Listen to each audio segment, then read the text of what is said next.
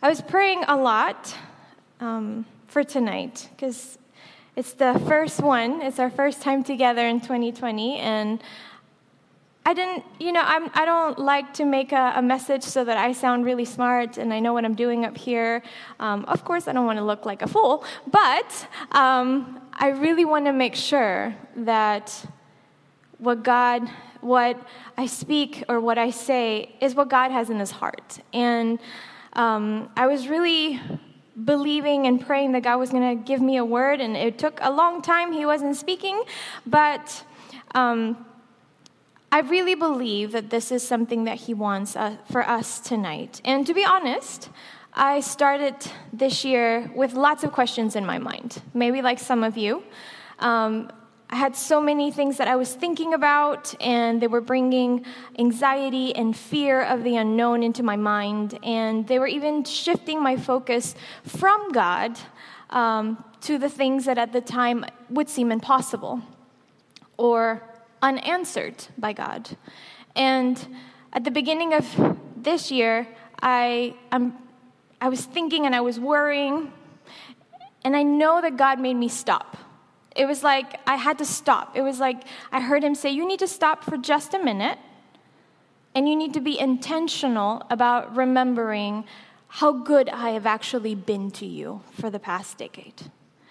And I sat down and I started thinking about everything that God has done in the past 10 years of my life. Um, I'm not going to bore you with it, but I took note of it. I actually wrote down key things that I had forgotten or key things that started filling me with faith. I started remembering times where God had provided or incredible things that I had seen Him do or different things that started to bring like this renewed encouragement and faith so that I could start this year not feeling like this is impossible, but remembering that God has already brought me through so much. And He has already done so much. See, we're not meant to dwell in the past, that's for sure. And we can't be comparing or thinking, well, the past used to be so much better. The good old days. How many of you have said things like that? But, but, and this is a big but, the Bible does talk a lot about remembering. The Bible tells us constantly remember what God has done. All of all over the Bible, you see God stopping his people once he's done something amazing, and he tells them, Stop right here, we're going to name this place something so that you remember what I did here. Stop. You're going to build something so you remember exactly where something amazing happened and you're going to tell your children. Stop. We're going to commemorate this with a feast or a celebration of some sort. It's all over the Bible. It's, it's God's way of feeding our faith, of not letting us forget His goodness and what He does for us. So, tonight, in just a minute, we're going to take a look um, at something that happened in Joshua 3 and 4. And if you don't have Bibles, we have some provided for you, or the scripture will come up behind me as well. But I have a question, and you don't have to answer me, but maybe you can. Have you noticed how sometimes things get a lot worse before they get better? Have you noticed that? like you're praying for something and you're really hoping God's going to do something, and then all of a sudden it's like, what, what's happening? Are you like making it worse on purpose? Like, I don't understand. You know, and I feel like that happens a lot. I feel like um, we're praying or we're clinging to God for a promise and we're believing for something, but instead of moving positively, it seems like things just get harder for a reason. And I truly believe God calls us to constantly remember his faithfulness and how he has worked in the past so that when we hit those before the promised land times in our lives, we don't give up. So that we know the God who brought us this far is the one that will continue to hold us all the way through. I believe that God's desire is that we would be able to walk into this new year and even decade completely sure that God is not only walking in with us, but that He already knows what's coming and that He is preparing us for what is coming. He wants our hearts to be in the right place and our souls to be totally assured that He's not going to leave us. Maybe you're looking at me and you're saying, Paula, the journey, the journey up until this point has just been too hard. I couldn't wait for 2019 to finish. I couldn't wait for the past 10 years to finish. I just couldn't wait. And 2020 is not looking a whole lot better, to be honest. There's so many things I don't know. There's so many things I have no idea how any amount of prayer could fix. Yeah?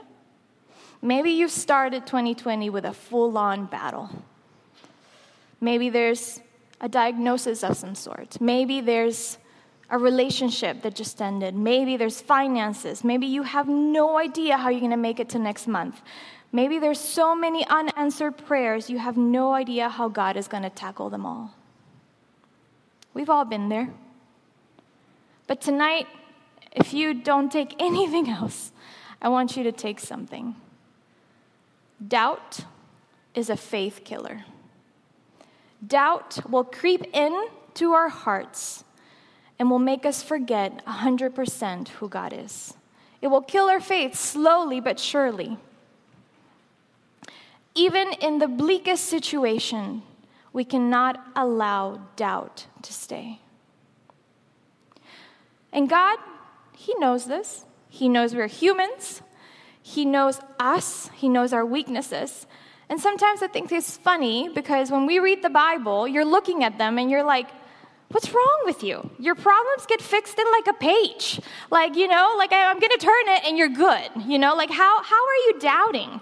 Or you just saw him like, it rained bread. You know, if it was raining bread, I'd be like, I'm going to believe forever. You know, it's raining bread and water's coming out of rocks and, and there's like rivers turning into blood. How are, what's wrong with you people? It's easy to judge them. I'd like to believe that if, I had been there, I would be like, I know for a fact that we're going to be good. But that's not the human heart. The human heart is tricky and weak. And life is complicated. And many times we just we forget we are very forgetful. And when we forget, we start to complain and murmur, and we start to say things and allow thoughts that are not true. And we hold on to them. And we allow crazy things in our minds like, maybe this is the one time God misses a person, it's me. Because, you know, that's just my luck. He's gonna forget my prayer, it's gonna be me. But this is why he calls us to be intentional about remembering. Not only what he has done, but who he is. The Israelites were God's chosen people. They had a promise. They'd been talking about this promise for ages.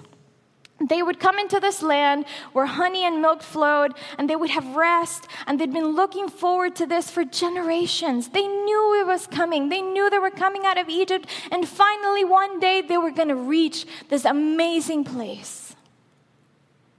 And from the time the promise was made to the time they actually made it to Jericho, they had seen God take care of them in, in such amazing ways over and over again. And yet, they doubt it. They doubt it so much, and they complained, and it clouded their vision.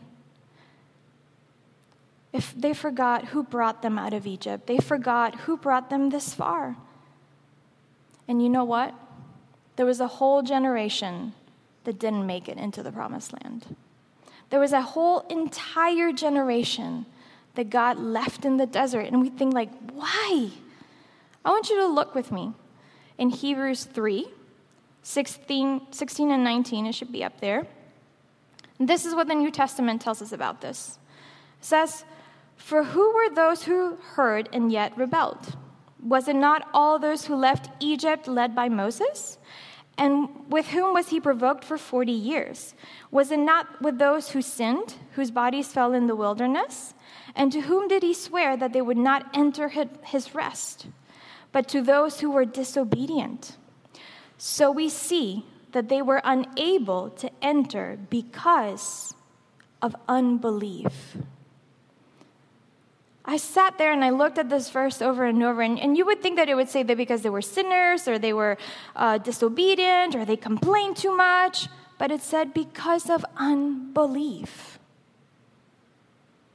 See, as bleak as this might sound, please hear me out. Because these people, even though they had a promise from God Himself, they doubted Him, and this doubt turned into disobedience in their heart. Why? Because they didn't think that He would keep His promise. They didn't believe that He would be good to them. They'd seen Him do amazing things, but they didn't think He was going to come through for them one more time. They didn't trust Him. So they complained and they murmured. The distrust in their heart bore fruits. And this fruit, it was an ugly fruit. It was murmuring, complaining, disobedience, like we just read. They had witnessed such awe inspiring miracles, and yet they failed to believe he would be true to his word. So their hearts turned away. They hardened and they missed out. They missed out on so many amazing promises for them, for generations.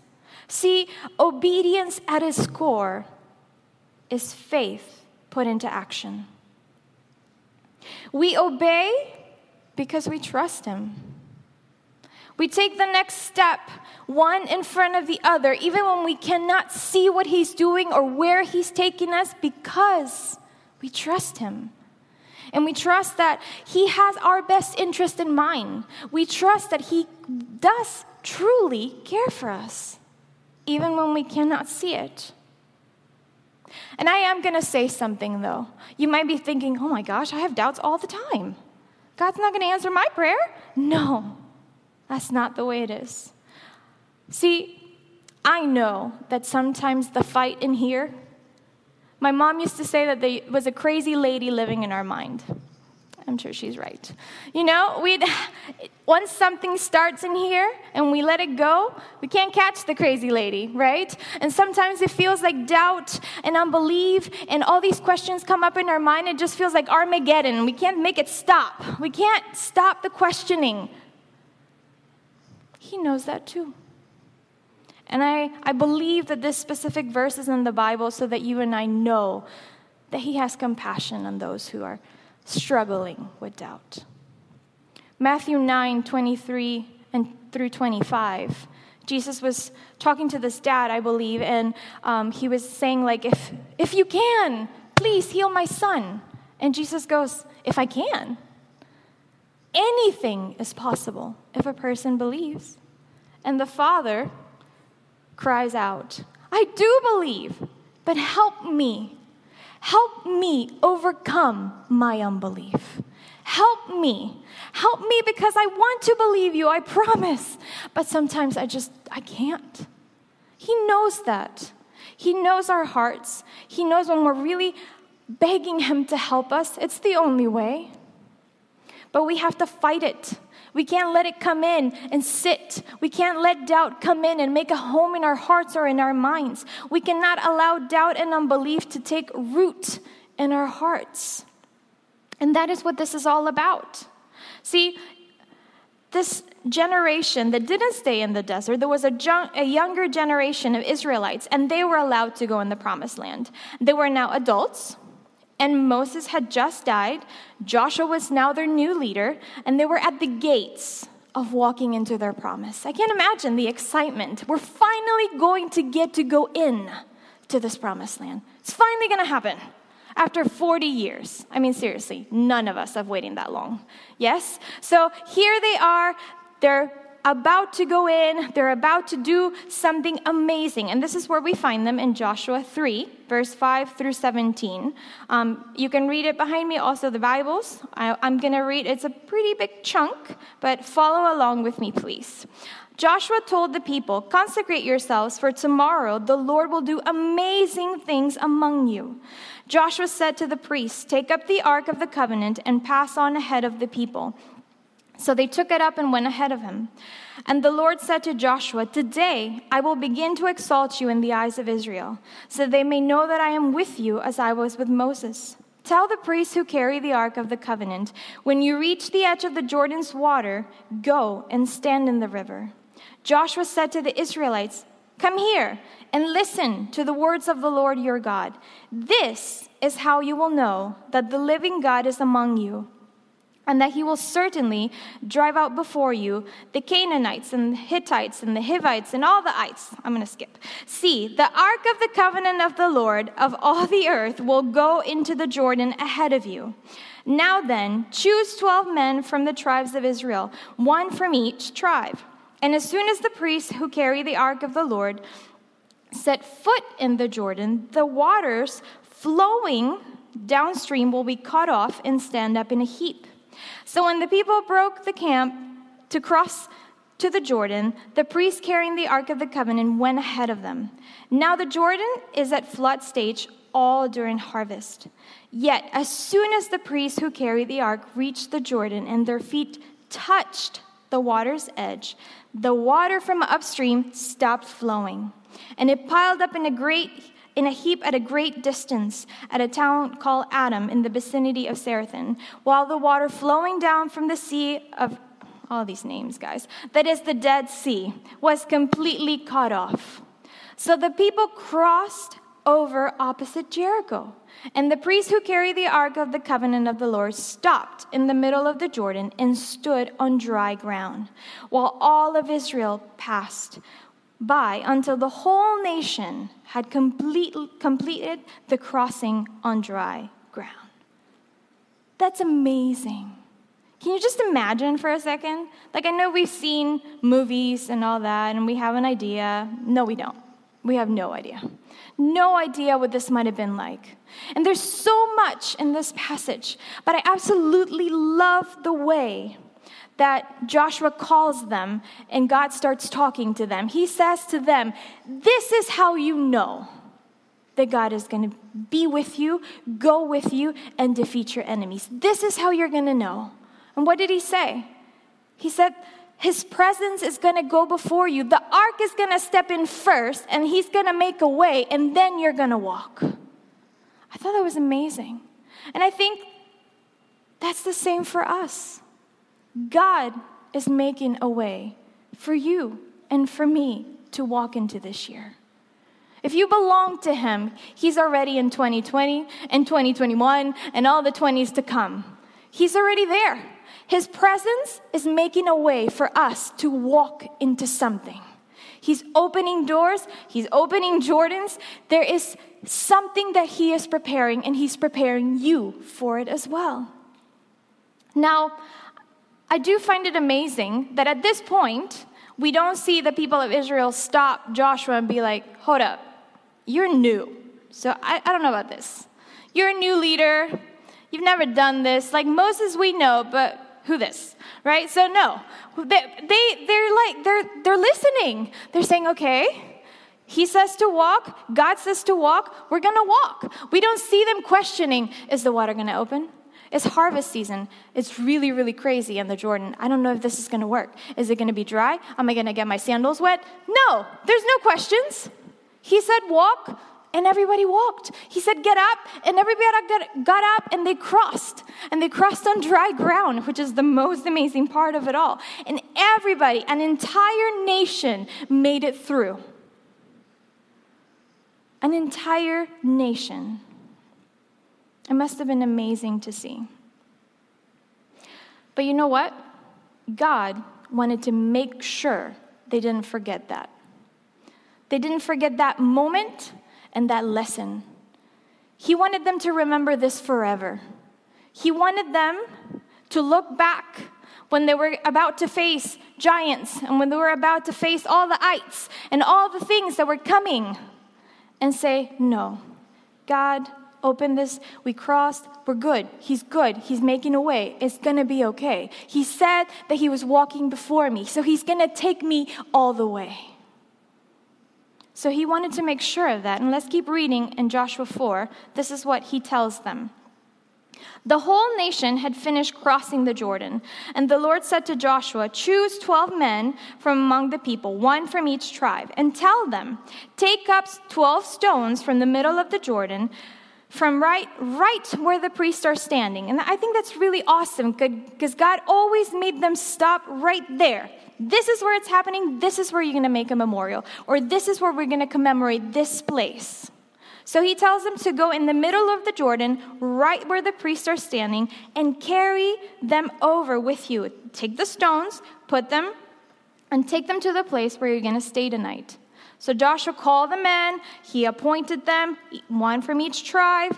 Go over before the ark. Each of you take a stone on your shoulder according to the number of tribes to serve as a sign among you.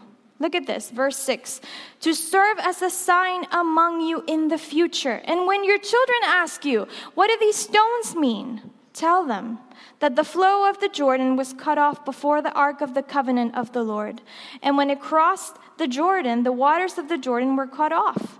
These stones are to be a memorial to the people of Israel forever. So they did as Joshua commanded.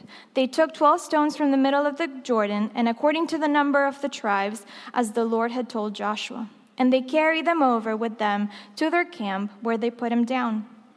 And Joshua set up 12 stones that had been in the middle of the Jordan at the spot where the priests who carried the Ark of the Covenant had stood.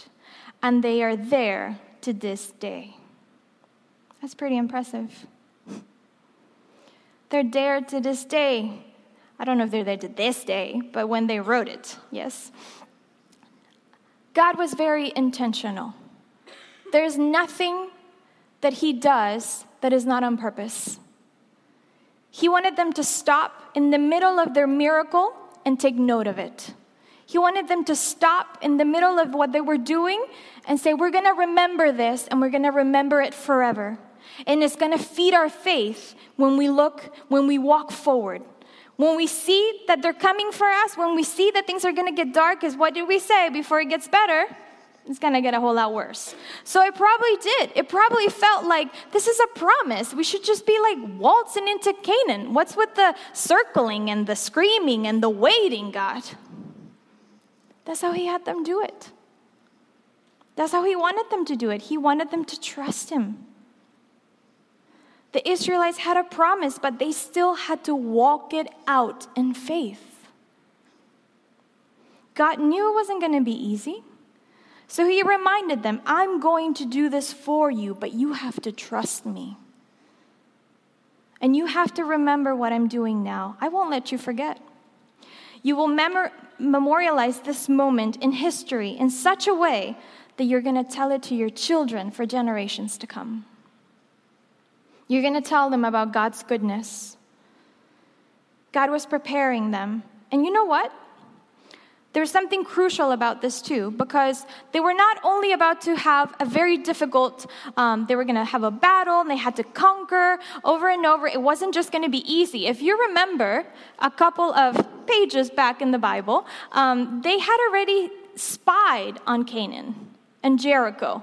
And the first time they gave it a go, they came back crying and scared, and they were saying, The people in there are like giants. We're grasshoppers next to them. That's not true. But that's what they were saying. They were so scared and so afraid, and they filled everybody else with doubt and fear. Those people didn't make it in. So here they are again. All right, we're going to give it a second go. Same wall, same folks, still giants apparently. How's it going to go? Are we going to trust them this time or are we not? See, there were still a lot of victories to be won. But also, and this is incredibly important, God knew that after they would finally conquer and they would settle down, they would enter a season of rest. And He also wanted them to remember Him then. He wanted them to remember him when things were good. You know why? Because there's danger in both situations. There's danger, per se, when the fight is really hard, and when things look really impossible, and when the unknowns and the doubt, they tempt me to doubt how faithful God is going to be to me. And they tempt me to doubt his goodness towards me. And it seems hard to remember that God has come through for me at any point in my life. But there's also a danger of forgetting God when things are going too well. God didn't want them to forget where He had rescued them from. He didn't want them to forget how much they needed Him. He didn't want them to get cocky once they felt secured and safe and settled. He was the one that would bring them to victory, but they needed Him to stay in victory. And they needed to remember that.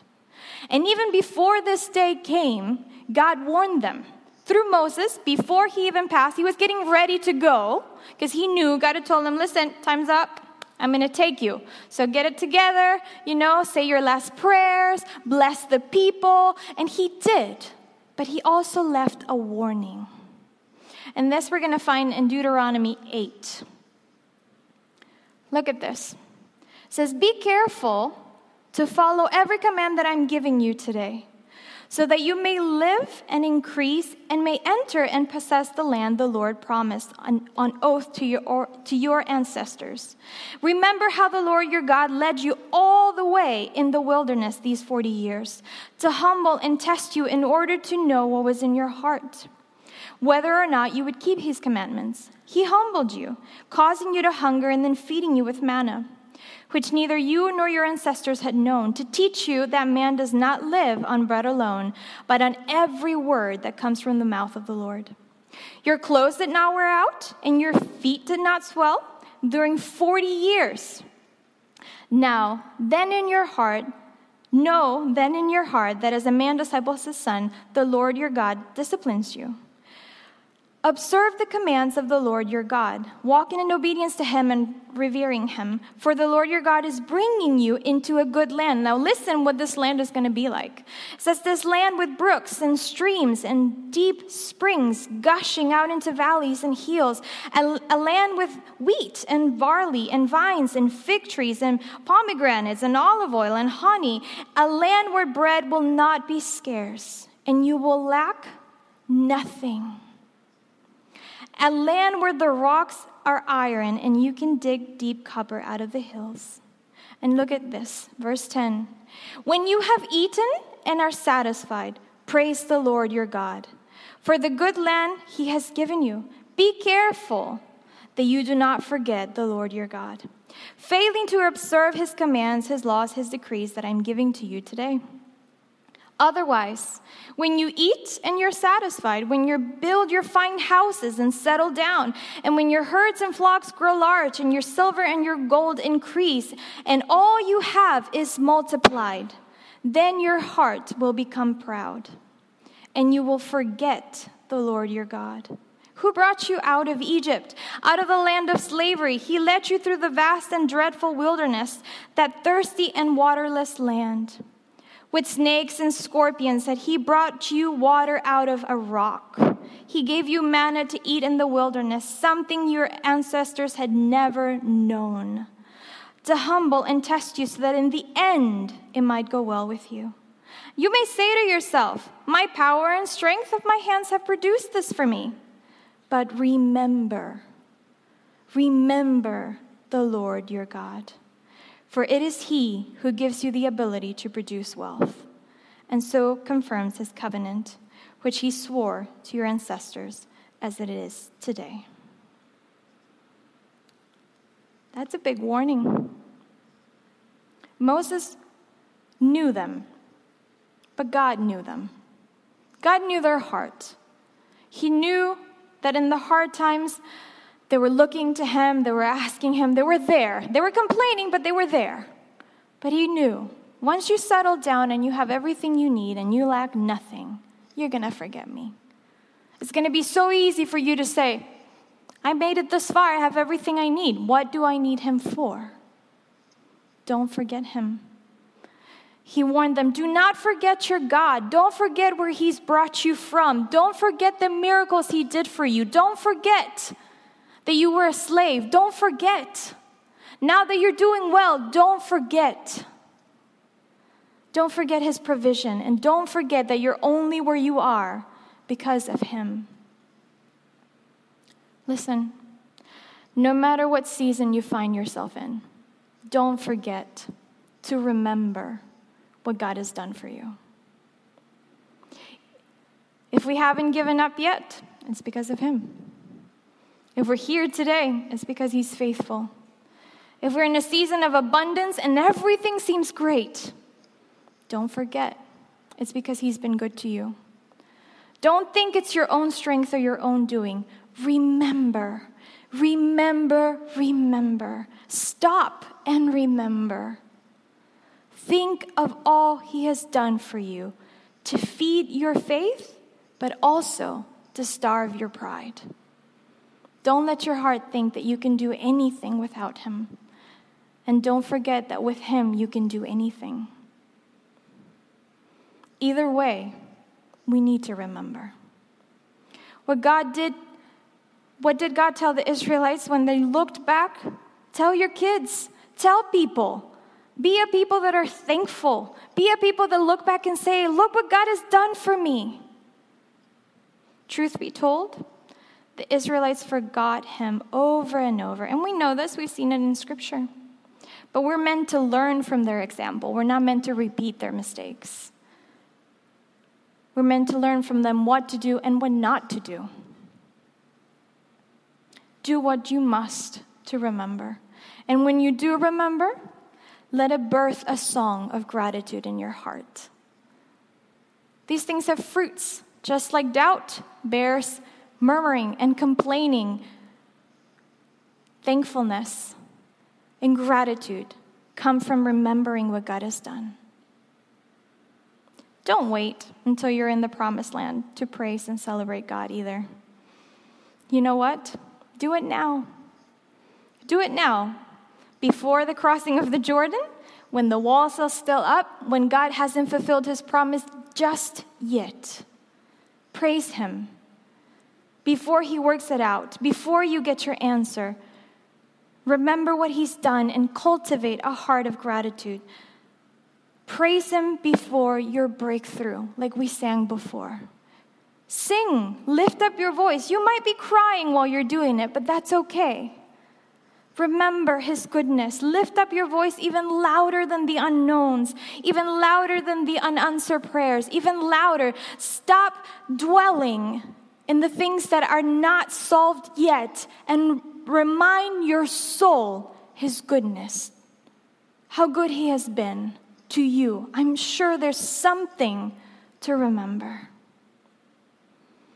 And because we trust Him, we follow Him. And because we trust Him, we sing.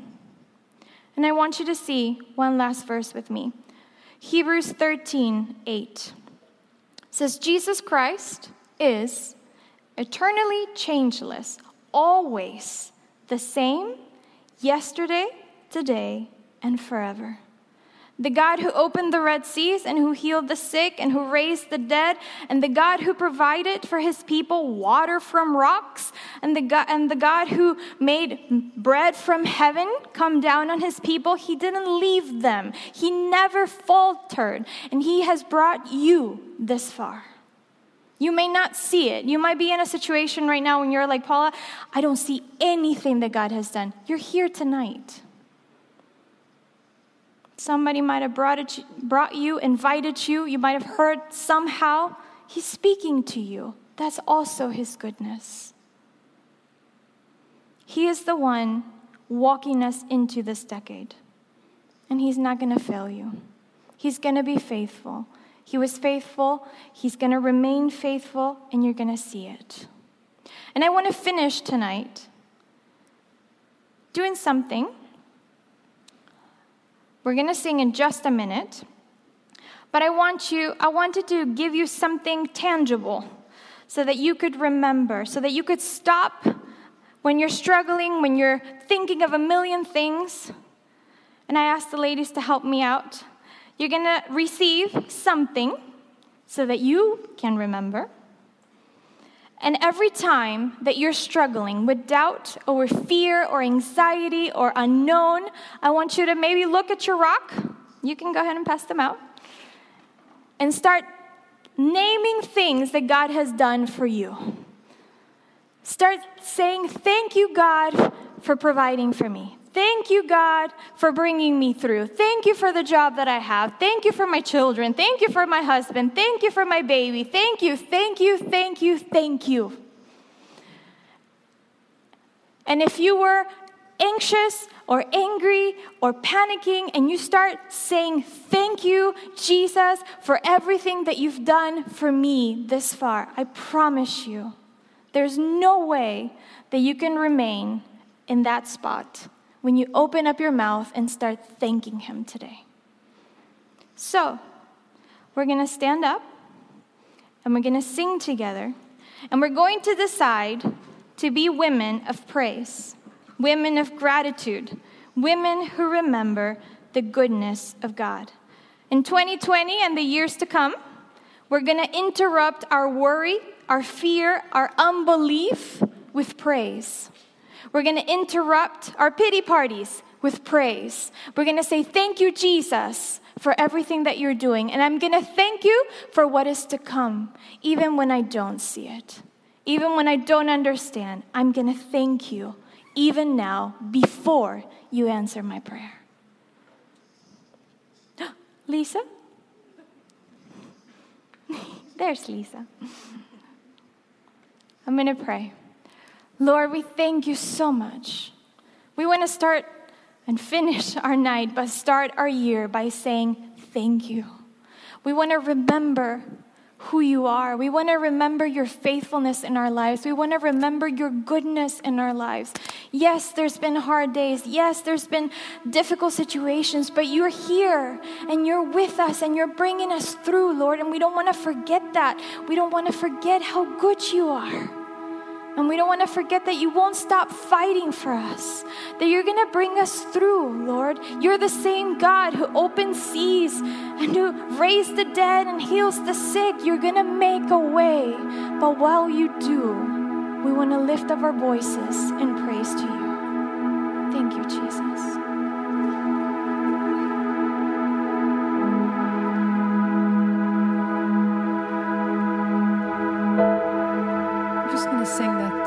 Praise Before My Breakthrough, again.